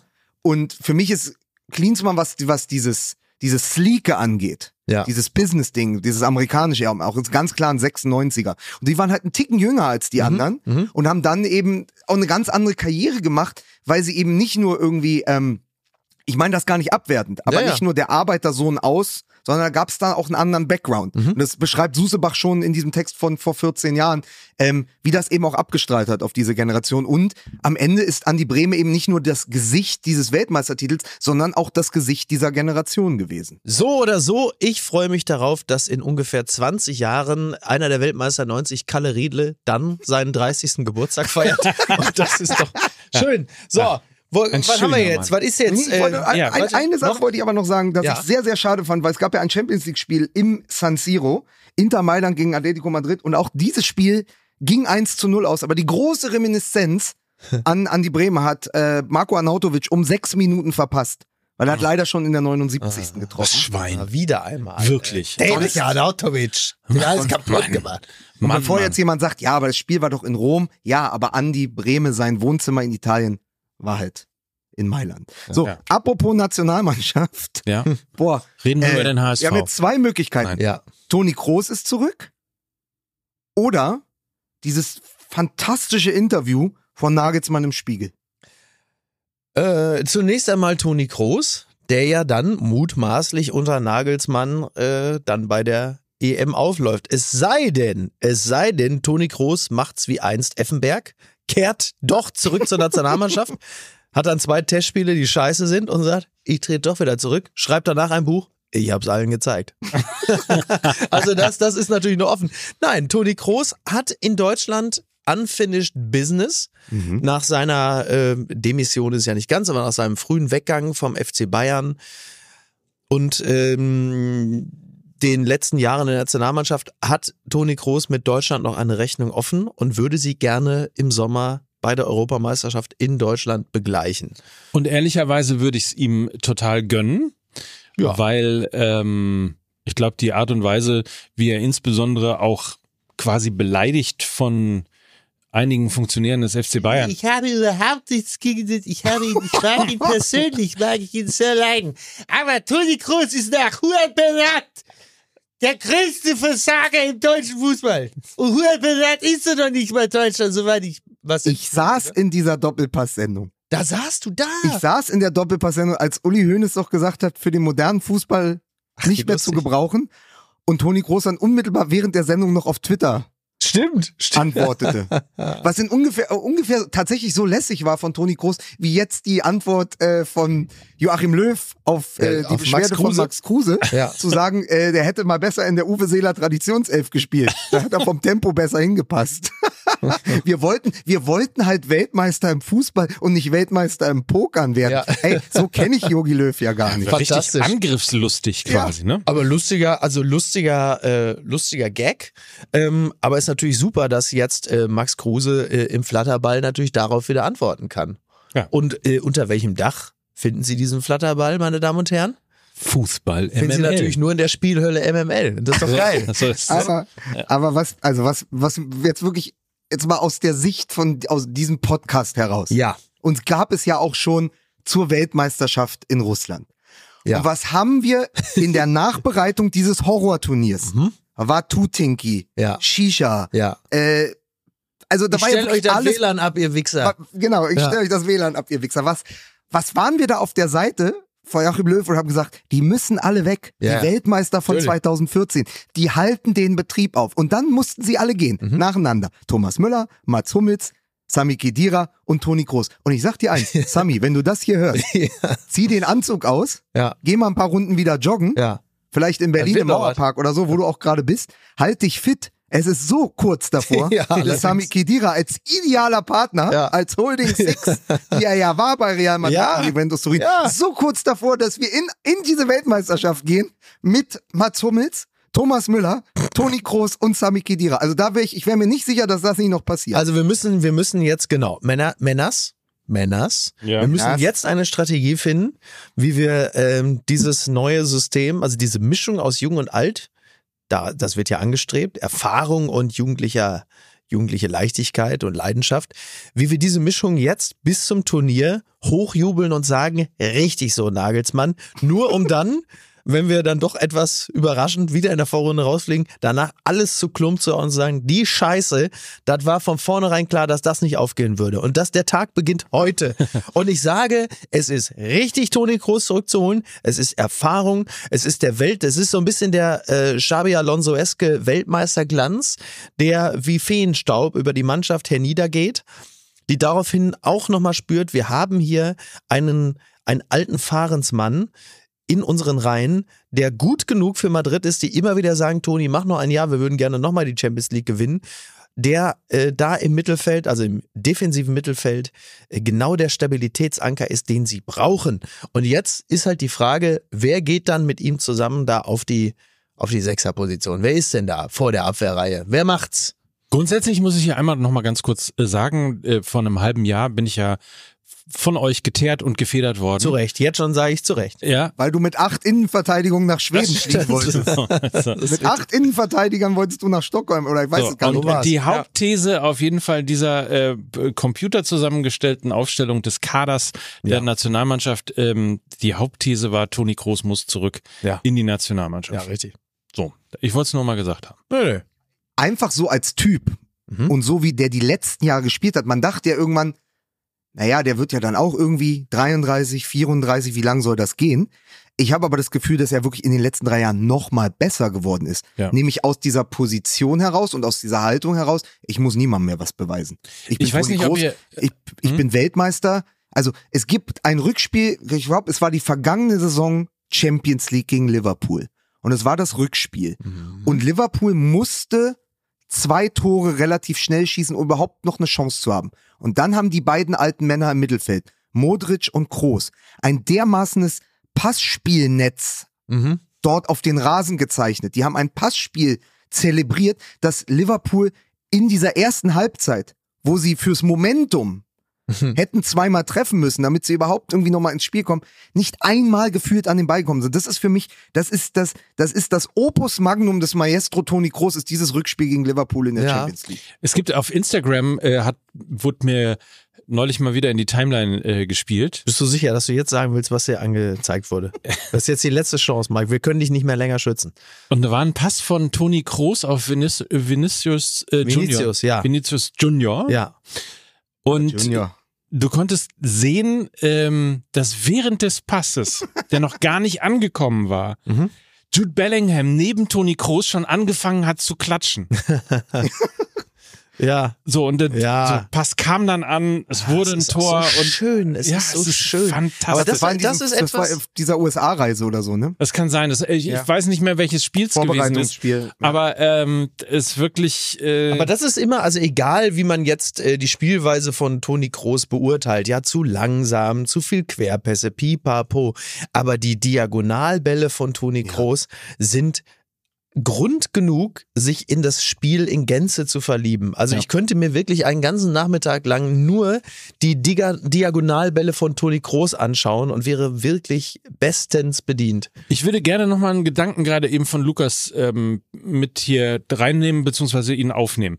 Und äh, zu Recht haben wir, glaube ich, in dem Gefühl von Watutinki gesagt, dass es jetzt mal gut ist mit den ganzen Weltmeistern. Ja. Und eigentlich wäre es dann an der Generation der nachfolgenden Generation Ja. gewesen, eben dieses Talent, was sie haben Mhm. und diese Fußballfähigkeit und die Geschwindigkeit und all das, was die neue Generation ähm, quasi mitbringt und wo sie sogar einen Tick weiter sind Mhm. gegenüber der Weltmeistergeneration von 2014. Es wäre deren Aufgabe gewesen, Ja. den Fußball weiter und in die Zukunft zu bringen. Und dass jetzt 2024 vor der Euro im eigenen Mhm. Land der DFB Julian Nagelsmann die Entscheidung trifft, äh, Toni Kroos zurückzuholen, Mhm. ist natürlich erstens total richtig. Zweitens ein totales Armutszeugnis für die Generation der Nachweltmeister. Ja, genau. Das eine Nennen schließt Sie das doch, nennen Sie, das ist die Generation Kimmich Sané. Ja. So, und ich erinnere mich immer an das Spiel, da hat Mike mich damals eingeladen. Es muss 2018 gewesen sein. Ich war gerade ins Ruhrgebiet gezogen. Niederlande, Deutschland, ich glaube Nations League, Mhm. in der Arena auf Schalke. Und Thomas Müller, ich krieg's nicht mehr ganz zusammen, aber Thomas Müller hat, glaube ich, von Anfang an, nee, anders. Der hat von Anfang an gespielt mit Gnabry und Sané im Sturm. Und die haben die Niederländer überrannt. Und wir haben gesagt, Mensch, warum nicht immer so? Das ist die stimmt. Zukunft der Nationalmannschaft. Dann wurde Thomas Müller eingewechselt. Mhm. Und da wollte ich später in der Mixzone noch äh, Joachim Löw äh, fragen, ob es das eigentlich gebraucht hätte, nur damit der endlich sein hundertstes äh, Länderspiel machen. Das war das hundertste Länderspiel äh, von Thomas Müller in dieser Arena auf Schalke 2018, glaube ich. Das war irgendwie der Anlass. Also er hat ihm das hundertste Ja. äh, Länderspiel geschenkt und plötzlich waren wir wieder, also im, vorher waren wir zwei ICEs Mhm. und plötzlich war es so eine Dampflok. und war so eine ganz behäbige Dampfe. Und ich habe gesagt, das kann doch nicht die Zukunft der Nationalmannschaft sein. Das, was wir vorher gesehen haben, Sané und Gnabry, Goretzka, Kimmich, das ist die Zukunft der Nationalmannschaft. Die 96, 95er, 96er müssen jetzt übernehmen. Und jetzt sind wir wirklich sechs Jahre weiter und Mike hat komplett recht. Dieses Versprechen, was wir zusammen, Mike und ich in der Arena auf Schalke gesehen haben, wurde nie eingelöst. Im Gegenteil, Stand jetzt dürftest du in seiner Rückrundenform nicht mal äh, Leroy Sané von Anfang an spielen lassen in der Nationalmannschaft. Da ist gar nichts mehr. Kimmich ist plötzlich Rechtsverteidiger, Goretzka wird keinen Platz im Mittelfeld Na, haben. Kimmich kann froh sein, dass er Rechtsverteidiger spielen kann. Ja, eben. Da muss man mal gucken, wen, wen da der VfB Stuttgart noch ausspuckt, wenn links schon Mittelstädt spielt zur Europameisterschaft. Ja. Nein, aber ihr wisst, was ich meine. Wir hatten wirklich viele Hoffnungen gesetzt in diese Generation, weil da ja auch extrem viel Talent ist. Aber bei Süle weißt du nie genau, was dich erwartet. Goretzka wird keinen Platz in diesem Team haben. Bei Wenn, Süle weißt du ziemlich genau, was dich erwartet. Zumindest was bestimmte Teilbereiche seines Lebens angeht. Also du kannst auf jeden Fall nicht mit ihm vom Hauptbahnhof äh, auch nur 800 Meter weit gehen äh, in was Vom denn? Hauptbahnhof in München. Oh, nein. Schaffst Ja. du mit Süle nichts in zehn Minuten. Zehn Minuten am McDonald's vorbeizugehen. Der, der Mann, der im Sommer nach Spanien wechselt zu Diabetes Sevilla. Alter. Wirklich. Nein, wirklich. Also der Alter. leider, leider gefällt der Gag mir besser, als, Ja, es, eben, ich als es richtig wäre. So. Ja, Aber Oh Gott, jetzt mal ohne, ohne Witz. Und Hasse da geht's dich. mir auch nicht um Körperlichkeit. Und ich finde auch dieses, dieses dann. Es ist Leistungssport. Es ja, ist es geht doch, aber bei, bei, bei, bei, also bei Süle, und jetzt lassen wir dieses ganze wirklich Ja. ekelhafte Fettshaming mal beiseite, ähm, A, ist der immer noch ein Athlet, Ja. aber B, schwankt der ja vor allen Dingen vom Kopf her. Ja, ja. Also der schwankt vom Kopf her. Goretzka ist übrigens, außer dass wir zwischendurch mal dachten, er wäre der politischste Spieler dieser Generation, Ja. hat's ja auch nie so richtig geschafft, mal konstant über zwei Jahre mit dem Potenzial. Dieser, der könnte Der soll vom Potenzial zum einer, Borussia Dortmund gehen, verdammt. einer Er hätte der schon vor besten, Jahren der geht zu als Dortmund gehen Ex-Schalker, sollen. aber nicht zu Borussia Dortmund. Schnitt dir das ab. Er ist ein. Bochumer, er ist ein Da- Bochumer da- und kann als solcher Der natürlich weiß selbstverständlich. genau, was damals in der Zeitung stand, als Steffen Freund. Ja, die große Geschichte, wer erinnert sich noch? Als Steffen Freund damals von Schalke zu Dortmund gewechselt ist, gab es im Ruhrgebiet in der Zeitung einen Artikel, es war ein Nachruf. Steffen Feind, geborener Freund, Oh, gestorben am Tag des ach Wechsels. Gottchen. Ja, kann ich euch schicken. Kann ich euch den, den Link schicken? Ähm, aber was ich sagen will, ist, am Ende kannst du ja, die, und das hast du schon total richtig gesagt, Na, Niki, diese Europameisterschaft ohne diese Mittelgeneration spielen. Vor Mhm. allen Dingen im Mittelfeld. Du hättest, wenn du das Puzzle jetzt richtig machst, würdest du als Holding Sex Pascal Groß Mhm. spielen lassen, der ja auch nicht viel jünger ist als Toni Groß oder sogar älter. Ich weiß, ich weiß immer nicht. Ist Toni. Groß jetzt schon 34? 34, ja. 34. Pascal Groß, also der, Grö, der Groß und der Groß. Ja, der eine ist 34, der andere ist Ist das 33. wieder Lucien Favre? Wer war das jetzt? das war, ähm, jetzt? das war jetzt tatsächlich äh, Martin Semmelrock. Oder war das meine, oder war das, oder war das meine Imitation eines Menschen aus, Aus äh, Mecklenburg-Vorpommern. Mecklenburg-Vorpommern? Also heute haben wir uns wirklich nicht mit Ruhm bekleckert. Nee, wahrlich nicht. aber, aber ist ja egal. Aber jetzt überleg doch mal das Mittelfeldpuzzle. Pascal Groß 33, äh, Toni Groß äh, 34, Ja. dann der auch schon über 30-jährige Gündogan auf Es wird der immer wichtiger, 10. dass von den Kabinen zum Stadion dann eine Rolltreppe ist, ne? Ja. Und, und dann hast du halt noch Wirtz und Musiala, die eigentlich Ja. spielen müssen. Und dann vorne irgendeine Spitze, also Genau. Undav oder Füllkrug. Das Puzzle ist total schwierig, weil ich weiß, dass Nagelsmann, das kam auch in diesem Spiegel-Interview total Ja. gut raus, ja sehr große Stücke auf ähm, Leroy Sané als Unterschiedsspieler hält. Ja, Aber im Zweifel klar. kannst du ganz ohne diese eine Generation spielen, weil auch Kimmich muss nicht zwingend Rechtsverteidiger spielen. Also deswegen, es ist Im Zweifel könntest es, aber es ist ja immer entscheidend äh, die Mischung und äh, das ist ja für Nagelsmann nun wirklich auch alles andere als ein einfacher Job zu schauen, wie man diese Mixtur hinbekommt aus Erfahrung und jugendlicher Leidenschaft. Ähm, positiv kann man sagen, dass wir da vorne im Sturm mit zum Beispiel Musiala, aber halt eben auch Leuten wie Undav, der ja höchstwahrscheinlich jetzt bald eingeladen werden wird und auch Füllkrug, dass da vorne schon durchaus auf internationalem Niveau ähm, Mannschaftszeit, also Sané auch, ja, wenn, wenn der einigermaßen wieder in die Spur kommt, ich würde das alles gar nicht so negativ sehen, aber vor allen Dingen die Besetzung dieser Doppelsechs, das ist halt einfach, das ist der totale Knackpunkt, dass du sagst, ey, wie kriegen wir das, das hin? totale Dreckspuzzle, weil, also dieses Positionspuzzle von Nagelsmann, es ist ja nicht leichter geworden Nein, durch die Hinzunahme von Toni Kroos, gewiss weil nicht. Wenn du sagst, du brauchst neben Toni Kroos, der eben, und das wissen wir, das wussten wir auch schon 2018, das wussten wir aber auch schon 2014. Ja. Und eigentlich wussten wir es auch schon 2012, als wir gegen Italien und, Und Balotelli Goicoechea, verloren haben. der wusste und alles. Der wusste das alles. So. Ja. Ey, die Bayern wussten das auch alles, nur halten konnten sie ihn nicht, wenn es um Toni Kroos geht. So, aber ähm, du hattest all diese Gespräche ja schon mal. Wir hatten Mhm. das auch schon mal. Geht das, ist das jetzt besser? Kimmich mit Toni Kroos oder Toni wir Kroos schon- Gündogan? diese Gespräche Und haben wir schon wissen, geführt, ja. Wir wissen, dass Toni Kroos und Ilkay Gündogan nicht funktionieren. Mhm. Auf, als, als Zentrale. Das Ja. heißt, Gündogan wird nach vorne rutschen, dann hättest du neben Toni Kroos einen Platz frei, den würde dann Pascal Groß einnehmen. Oder Robert Andrich, den man nicht vergessen sollte, Ja. finde ich, bei, mit den Leistungen bei Leverkusen. Siehst du, und da haben wir doch Dann- schon wieder die Probleme. Aber dann muss im Zweifel, oder ich hatte mit Lena lange drüber gesprochen, eigentlich müsstest du in einem 4-2-2-2 spielen. Also Mhm. im Mittelfeld immer Pärchen bilden. Also du hättest Groß und Groß, ähm, dann eigentlich Würz und Musiala und dann Sané und Füllkrug. Dann würdest du aber Gündogan auf die Bank setzen, was eigentlich auch nicht geht. Ähm, also wie, also es gibt keine Lösung dafür und ähm, die Antwort ist leider auch nicht Toni Kroos, auch wenn ich trotzdem finde, dass die Entscheidung Stand jetzt, wenn wir vom Leistungsprinzip ausgehen, richtig ist.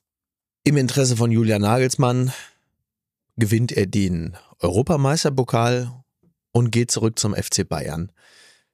Dort, wo er wirklich Groß oder Nagelsmann? Nagelsmann. Was Ah. habe ich gesagt? Nein, Nee, nee, Nagelsmann. ich ne? wollte nur noch Wo- sicher gehen. Also er geht zurück zum FC Bayern dorthin, wo er übrigens auch, wie ich schon sagte, unfinished business hat, wo man ihn wirklich auf schäbigste Art und Weise entlassen hat.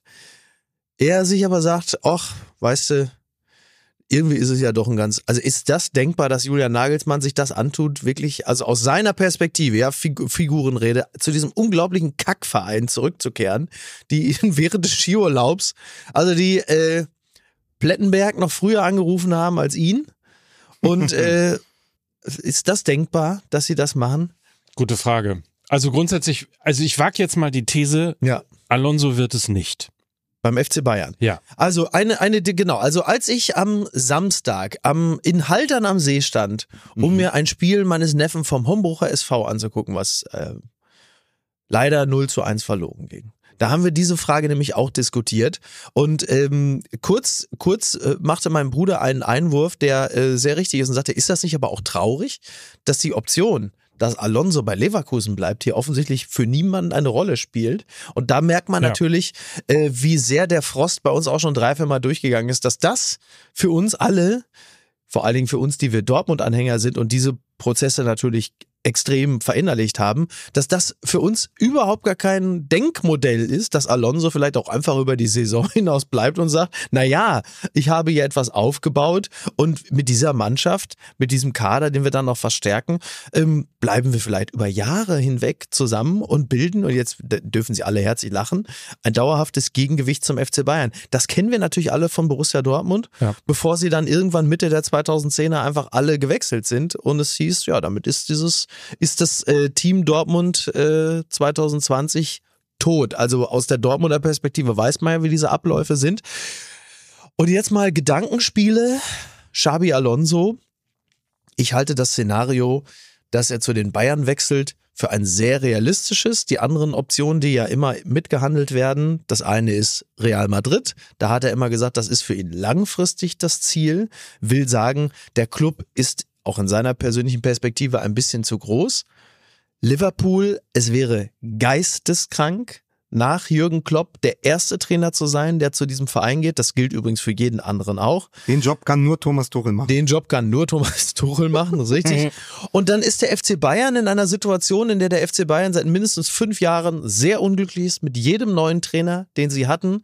Äh, Da ist das Feld bestellt. Man wird ihm auch ähm, alle Möglichkeiten geben, dort einen neuen Kader aufzubauen, weil der FC Bayern jetzt natürlich diesen Transformationsdruck noch mal viel stärker spürt als in den letzten Jahren. Das heißt, äh, ist, da, da ist ein bestelltes Feld ähm, und emotional ist da jetzt eh schon seit einiger Zeit ein Loch, dass jemand wie Xabi Alonso, der ja nicht nur ein guter Trainer ist, wie wir sehen, sondern auch menschlich ein guter Typ ist und, und jetzt wird's wild, deswegen auch gut zum FC Bayern passt. Deswegen scheint mir das so unglaublich realistisch zu sein, dass er es macht. Lukas, bitte. Zwei große Gedanken jetzt dazu und ich versuche es mal zu ordnen. Also zum einen habe ich vor zwei Wochen gedacht, er bleibt auf jeden Fall, als Mhm. nämlich die Nachricht kam, dass das Riesentalent Arda Güler Mhm. Junger Türke ist aus Mhm. der Türkei äh, im Sommer zu Real Madrid gekommen mit riesen Vorschusslorbeeren, hat noch nicht so ganz Fuß gefasst, wie sie sich das erhofft hatten. Der ist so ein bisschen der neue Ödegard, Mhm. nur dass er, glaube ich, einen Ticken älter ist. Und den wollen die verleihen im Sommer. Mhm. Ich glaube sogar für zwei Jahre und damit er woanders reüssiert unter einem Trainer, unter dem er gern spielen würde.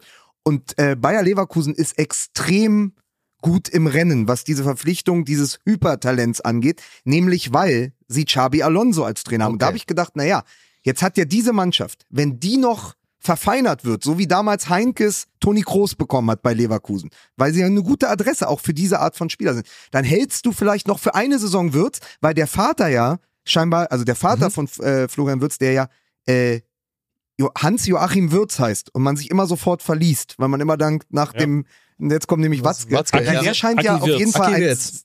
Aki, Aki Wirtz hat einen guten Karriereplan für seinen Sohn. Eventuell bleibt er im Sommer, weil er sagt Champions League unter Alonso. Mhm. Das gebe ich mir noch das Jahr. Alonso sagt Champions League mit Leverkusen.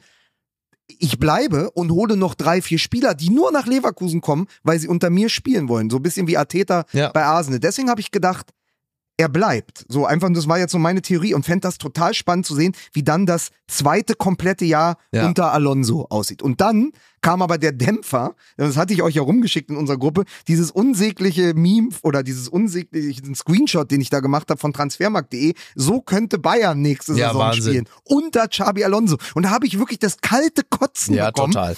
Dieses Bayern kauft die Liga kaputt, was ja gar nicht so wahr ist in den letzten Nein, Saisons. Dortmund aber hat die Liga kaputt gekauft, nur allerdings ohne Meistertitel. Sicher- aber sicher überleg doch mal, Ja. die, die lassen, Ja, also. Transfermarkt.de so schreibt, das sind die Bayern unter Alonso und eigentlich sind es, ist es einfach nur die Leverkusener Mannschaft plus Harry Kane und Musiala, weil ja, dann würde Grimaldo nach links, Mhm. Frimpong rechts, Palacios auf der 6 und Würz auf der 10 und Absurd. Xabi Alonso ist Trainer. Es kann doch jetzt wirklich nicht der Gang der Dinge sein Ja. und die Antwort der Bayern auf die Krise ist, sie einfach sagen, Mensch, Leverkusen, die haben sechs sehr gute Spieler und einen fantastischen Trainer, die holen wir einfach alle.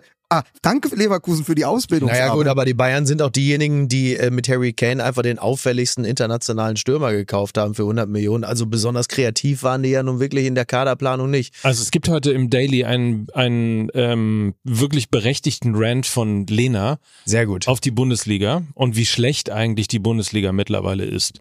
Außer VfB Stuttgart und Bayer Leverkusen laufen nämlich alle ihren ähm, Qualitäten hinterher und sinngemäß kann es auch nicht sein, dass ähm, Mannschaften wie Frankfurt und Hoffenheim Ja, mit dem ich übertreibe es ni- nicht Lenas Worte, mit dem Dreck, den sie zusammenspielen, Sechster und Siebter der Liga sind. Ja, aber sie hat ja auch, sie hat ja nun auch wirklich total recht. Das Ja. ist ja, das ist ja absolut Ja, völlig, richtig. völlig. Und insofern kann man natürlich als Fußballfan nur hoffen, dass Alonso tatsächlich bei Leverkusen bleibt, Mhm. damit es nämlich wirklich, und das fiel ja heute auch schon mal im Podcast, damit es jetzt wirklich mal eine zweite Macht quasi hinter den Bayern gibt, noch dazu, die spielerisch so großen Spaß macht. Also würde ich mir eher äh, wünschen, dass die Pressegeschichten nicht die sind, wohin geht Alonso, sondern holt was er? muss passieren, damit Alonso bleibt Ja, und genau. wen holt er dann, damit wir weiter irgendwie so einen Na ja, fantastischen Fußball in dieser Liga Ja, haben. absolut. ich möchte als Menetheke, ich möchte einmal hier. Der spielt bei als Frankfurt. Große, der ist auch sehr gut, ist auch ein U21-Spieler aus Frankreich, ne? Ja. ähm, Christian Menetheke. äh, so, aber als große Warnung, und da muss man nicht mal zwischen den Zeilen lesen, in diesem großartigen Interview von Nagelsmann, wo er übrigens am Wochenende jetzt im Spiegel ähm, auch erzählt hat, dass sein Vater beim Geheimdienst war. Mhm. Und sich umgebracht hat, er deswegen schon halbweise war mit 20. Alles Dinge, die ich nicht Krass, wusste, ja. die aber auch ganz viel von diesem Charakter Julian Nagelsmann erklären, wenn man es dann mal weiß und mal so die letzten Jahre Revue passieren lässt. Aber unter anderem sagt er komplett unverblümt, dass der FC Bayern eigentlich überhaupt kein Club ist für Trainer, die Bock haben, irgendwas zu entwickeln. Weil auf die Frage, Herr Nagelsmann, Sie hatten beim FC Bayern eigentlich einen Vertrag über fünf Jahre unterschrieben, sollten mit dem Club etwas aufbauen. Was ist schiefgelaufen? Sagt Julian Nagelsmann, ich wurde bei Bayern verpflichtet mit der Maßgabe, Dinge zu verändern. Es gibt Clubs, die geben einem diese Zeit. Jürgen Klopp war fünf Jahre beim FC Liverpool, bis er dort erstmals Meister wurde. Pep Guardiola holte erst nach sieben Jahren den Champions League-Titel mit Manchester City. Die Trainer bei Bayern München bekommen nicht so viel Zeit, um etwas zu entwickeln. Und vielleicht liegt auch darin der Fehler an der Sebener Straße. Ja, man könnte jetzt äh, wohlwollend sagen, dass man beim FC Bayern ein bisschen zu emotional ist. Also das ist quasi äh, ISA 2 ist äh, äh, wieder hochgefahren, der Kopf von Uli Hoeneß, äh, wenn dann mal die Dinge dann nicht ganz so laufen. Ja, und dann heißt es impulsiv, gleich ne? Nicht nur impulsiv. impulsiv, Ja, ja. ja, nicht- emotional, genau. Emotional geht ja noch, aber impulsiv. Und dann halt auch zu unüberlegt und dann platzt einem da wieder der Arsch und dann heißt es weg, weg. Und das haben wir in den letzten Jahren jetzt häufiger erlebt. Und wir wissen ja jetzt, dass es überhaupt gar keinen Grund gab, Julian Nagelsmann zu entlassen. Also das ist äh, im Gegenteil, er hatte eine bessere Quote als, als äh, Thomas Tuchel dann. Genau, Thomas Tuchel, der äh, dem aktuellen Sportstudio ein Interview gab, äh, das auch sehr vielsagend war äh, und sinngemäß äh, aussagte, dass wenn du der, der Arbeitnehmer in einem solchen Vertrag bist, dass du nur einen begrenzten Spielraum hast, ähm, in dem du dich dann gegen deine Entlassung wehren kannst. Er hat es nicht so hundertprozentig so gesagt, aber sinngemäß. Ich fand das Interview übrigens ganz gut. Also ich finde äh, insgesamt, dass er eigentlich da, also mal Hat abgesehen ja auch von der wieder sehr, er hat ja wieder sehr lustig reagiert auf, auf die Frage, ob er am Spielfeldrand schon auf seinem gepackten Koffer Ja, ja. saß. Ja, ja. Weil er ja auf diesem Metallkoffer saß. Er hat gesagt, klar, ich habe zu Hause einfach komm, das Nötigste in diesen Metallkoffer Ja. gepackt und wenn es schief gegangen wäre, hätte ich so direkt gehen können. Aber ein Zitat noch von Thomas Müller nach dem 2 zu 1 Sieg gegen Leipzig, den ja dieser sehr gute Stürmer Harry Kane dann am Ende Mhm. Ja. gewährleistet hat. Der sagte nämlich, und ich kann mir nicht vorstellen, dass er das Nagelsmann-Interview schon gelesen hatte, aber es war eigentlich eine unmittelbare Replik auf das, was Nagelsmann über den FC Bayern sagt, weil Thomas Müller sagte Sky folgendes. Wenn die Ergebnisse bei uns nicht passen, wir sind kein Ort für Entwicklung. Es muss jeden Samstag, jeden Mittwoch funktionieren. Am besten nicht mal mit einem biederen 2 zu 1, sondern ja, ein 3 zu 0 darf es schon sein. Und das Ja. ist ja im Grunde Ja, genau. genau diese Mir-Samir-Erklärung. Die Bayern müssen sich nur mal hinterfragen, ob das der Weg ist Mhm. oder ob man nicht mal einem jüngeren Trainer die Zeit gibt, mal zwei Jahre, drei Jahre, äh, wenn man die Bundesliga ja eh dauernd gewinnt, mal eine Mannschaft aufzubauen nach seinem Ebenbild. Tja. Wäre jetzt vielleicht auch der richtige Zeitpunkt, denn die Fans äh, sind, glaube ich, einigermaßen satt, was Meistertitel angeht. Ähm, glaube jetzt vielleicht dann im, im Schatten dieses, dieser Meisterkaskade dann tatsächlich mal den, äh, ich glaube auch, dass die Fans, also klar, die wollen auch immer alle irgendwie Meister werden, Champions League vor allen Dingen, aber ich glaube, wenn die Fans, auch die Fans des FC Bayern sehen würden, dass da ein neuer, ein neues Team, ein neues meisterreifes Team entwickelt wird, vor allen Dingen mit ein paar Spielern, mit denen sie sich auch wieder mehr identifizieren können. Ne? Nochmal Schweinsteiger, Mhm. Lahm, Badstuber in Klammern, Pipapo. Aber da spricht solcher ja auch Kader- schon wieder, Micky, aus dir die, die Sehnsucht nach früher. Ja, ja, aber ein, ein, ein modernes Frühjahr. So. Und die Erinnerung, meine Damen und Herren, ja, die zeichnet mit goldenem Pinsel. so ist es. Ich habe noch zwei Fragen, Ja. die ich hier äh, Stimmt, einmal da kurz muss, ich, da, muss ich auch, da muss ich nämlich auch langsam mal wieder los. Ja, also entschuldige, dass ich dich dir daran erinnert habe, dass du langsam wieder Da war los ich musst. einmal, war ich einmal nicht bei Henrik im Barberhaus, hat der Friseur mir ohne Ende, hat mir da hinten eine Ecke in den Kopf reingeschnitten. Siehst du? Zack, patsch. Zack. Du solltest bitter bereuen. Zwei Fragen. Bin meinem Friseur untreu geworden, die Strafe folgt auf dem Fuße. Noch zwei, dann kriegst du einen Elfer. Schön. So, Frage Nummer eins. Mhm. Gesetzt im Fall. Nee, wir machen es andersrum. Quiz. Mhm. 14 Mal hat bei gleichem Punktestand Mhm. und äh, bei gleicher Anzahl von Spielen beziehungsweise Spieltagen hat es in, in der Geschichte der zweiten Liga gereicht aufzusteigen, Mhm. also verglichen jetzt, wie viele Punkte der FC St. Pauli hat, Mhm. wie viele Spieltage wir haben. 14 Mal Mhm. äh, hat es das schon gegeben. 13 Mal reichte es zum Aufstieg. Quizfrage. Welcher Verein ist mit gleicher Punktzahl und gleichen Spielen nicht aufgestiegen? Ja. Darf ich mitraten? Glaube ich auch. Ich wollte auch sagen hier. Das, lass Lucian Favre mal bitte. Das kann, um es mit der Stimme von Lucian Favre zu sagen, das kann nur ein Verein sein. Und das ist der Hamburger Sportverein. nee. So, ja, völlig richtig, natürlich. Wahnsinn, ne? Ja. Ja, aber man, man rät und man liegt natürlich hundertprozentig richtig. Alleine schon natürlich auch, weil es aus deinem hämischen Munde kommt. Nein. Und die zweite Frage, die ich mir stelle, ähm, was ich ja immer jetzt noch durch die Verpflichtung ähm, von Steffen Baumgart auch glaube, dass FC St. Pauli und der Hamburger Sportverein gemeinsam aufsteigen werden. Könnt ihr kurz beschreiben, was dann hier in Hamburg in der Stadt abgehen wird? Ja gut, also der, der Hamburger Sportverein, der muss sich ja noch ein bisschen länger gedulden als St. Pauli, die direkt durchmarschieren. Der Hamburger Sportverein muss ja noch die Relegation gegen Köln gewinnen. mit Trainer Baumgart. Boah, wie irre das wäre. Ja, aber nicht unrealistisch, ne? so wie die Dinge liegen. Aber stellt euch mal vor, als Ja. erster und zweiter. Ja, das ist wie damals als Dortmund und Schalke, Ja. als sie Ja. 97, das Den Ruhrgebiet, Pott in den Pott. als die den Pott in den Pott geholt haben, da hat man mal seine Rivalitäten vergessen, hat man gesagt, wir sind eine Region, sind wir. Und so wird das hier in Hamburg auch Mein- nicht nicht. kommen. Nein. Die Straßen leer gefegt. Nein, Nein. nein. So wie ein bisschen wie Karneval in Hamburg, ne? Das ist richtig. Da wären dann einerseits da die Regenbogen-Fighters von Pauli und dann der rechtsradikale Fanblock von Hamburg, die werden dann gemeinsam. Das wird toll. Super wird das. Also ihr meint, schön. ihr meint, hier findet nichts statt. Ich lasse jetzt schon mal den Heli äh, langsam anwerfen. Das ist nämlich meine große Befürchtung. Man, man fragt sich ja immer irgendwie so, was geht da in der Stadt gerade ab? Und bei Hamburg habe ich immer so als Antwort, ja gar nichts, Ja, wie nix, nix wie immer, Nix. ne? Ja, Ja. richtig. Ah, faszinierend. Aber es, es geht auch nicht. Rubbel die Katz um Heiliggeistfeld. das hört sich einfach scheiße Ja, an. ja, das stimmt. Ja. Ja, hm. ja rummel, die Platz, äh, rummel, die, rubbel die Katz am Albersplatz. Geht doch. Ja, sehr gut. Oh, Siehst du, sehr rubbel die. Katz, rubbel die Katz, rubbel die Katz am Albersplatz. Guck mal, siehst du, geht doch. Da Ja. siehst du, also wir nehmen alles zurück. So. Das wird toll. Da es das ja noch nie in der Geschichte des Fußballs gegeben hat, dass der FC St. Pauli und der Hamburger Sportverein ähm, gemeinsam aufgestiegen sind, Ja. gibt es davon auch noch keine Geschichte von Lukas Vogelsang.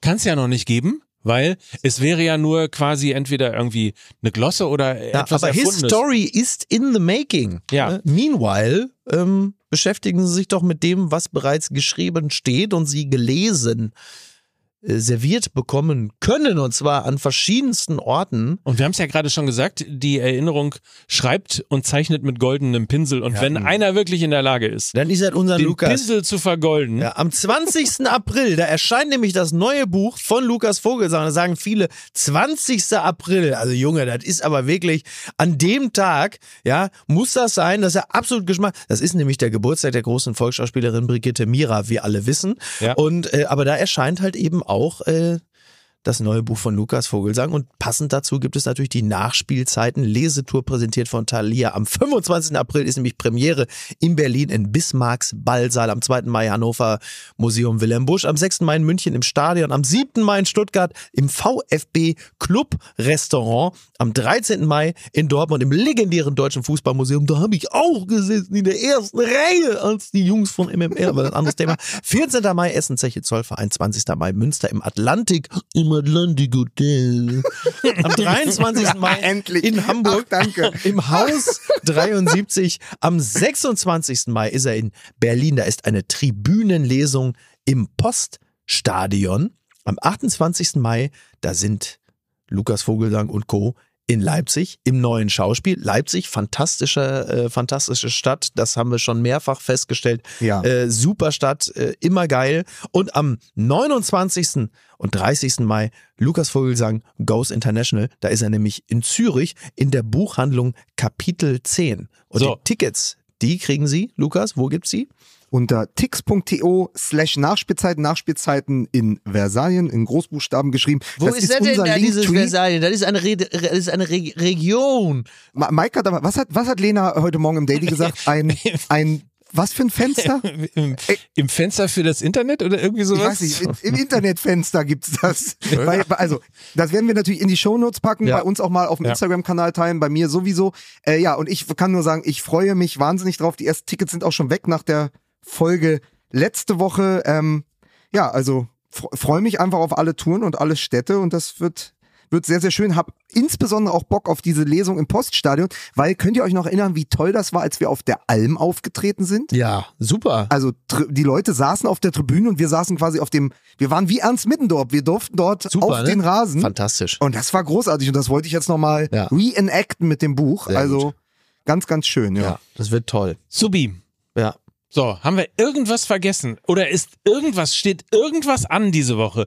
Eine Trainer, müssen wir noch mit einer Ich Trainerentlassung? mache das jetzt wie Laukötter vom FC Bocholt. Ich trenne mich jetzt von euch, nehme aber nicht die komplette Kabine mit und baue alles ab, sondern den Raum hier, in dem wir aufgenommen haben. Ich baue alles ab, die Mikrofone, Sessel, Teppich raus, sogar den Holzboden. Den hab ich hier bei den OMR, hab den vor Jahren, habe ich den Holzboden selber gelegt, den reiße ich auch raus. Das Ding wird komplett nackend gemacht. Weißt du, was wirklich tragisch ist, dass wir so viel besprechen mussten, Ja. dass wir noch nicht mal Zeit gefunden haben, über Schalke 04 zu reden, die auf Ja. dem äh, Weg sind, Ja, das machen wir. tatsächlich So, Arminia jetzt, Bielefeld weißt du, Konkurrenz ganz zu machen. ehrlich, ey, ich bleib hier jetzt, das wird immer länger. ne? Das ist wie jedes Bundesligaspiel. Man hat gedacht, das wird irgendwie, äh, MML wird nach 60 Minuten abgepfiffen. Jetzt ist hier, aber Nachspielzeit wird immer länger, ohne dass ein Tennisball geflogen ist oder irgendwas. Mir reicht das jetzt langsam. Ich habe auch noch andere Sachen. Ich habe jetzt eine Autogrammstunde im Rewe City. Verstehst du?